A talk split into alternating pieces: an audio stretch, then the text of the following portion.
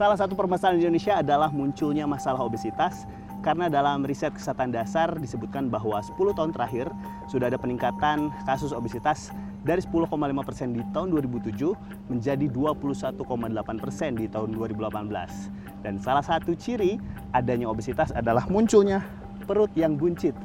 Gimana cara kita menghilangkan perut buncit ini? Salah satunya adalah olahraga.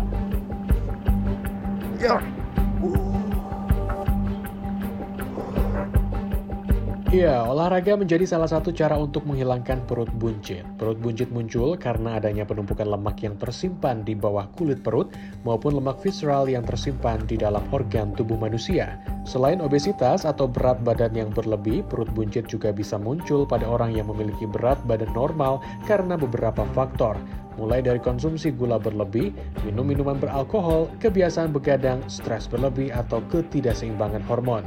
Mayoritas masyarakat belum memahami apa bahayanya perut buncit. Meski demikian, banyak di antara mereka yang sudah memulai olahraga untuk mengurangi dan menghindari munculnya buncit pada perut. Kalau misalkan bah bahayanya e, tentang medis itu saya kurang paham juga sih. Cuman kalau saya lebih mikirin kayak kenyamanannya gitu agak kurang nyaman aja kelihatannya kalau obesitas dan lain-lain kayak gitu sih. Paling nggak agak suka ngap gitu. Kalau nggak ngerokok mah awalnya pingin makan terus gitu. Perut buncit yang diakibatkan penumpukan lemak visceral di sekitar organ perut dapat meningkatkan risiko terhadap terjadinya enam jenis penyakit, yaitu diabetes, tekanan darah tinggi, demensia, asma, serangan jantung, dan kanker. Menurut dokter spesialis gizi medik Johannes Chandrawinata, untuk menghindari perut buncit yang paling utama adalah dengan menjaga pola makan.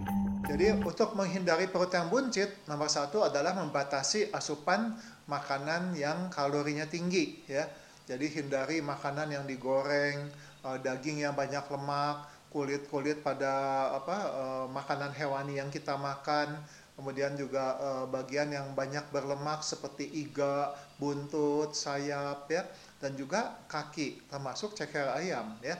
Nah, itu banyak mengandung lemak. Dokter Johannes melanjutkan, upaya lain untuk menghindari perut buncit adalah mengurangi makanan dan minuman yang manis, tidak makan terlalu cepat, dan berolahraga ringan selama 30 menit per hari.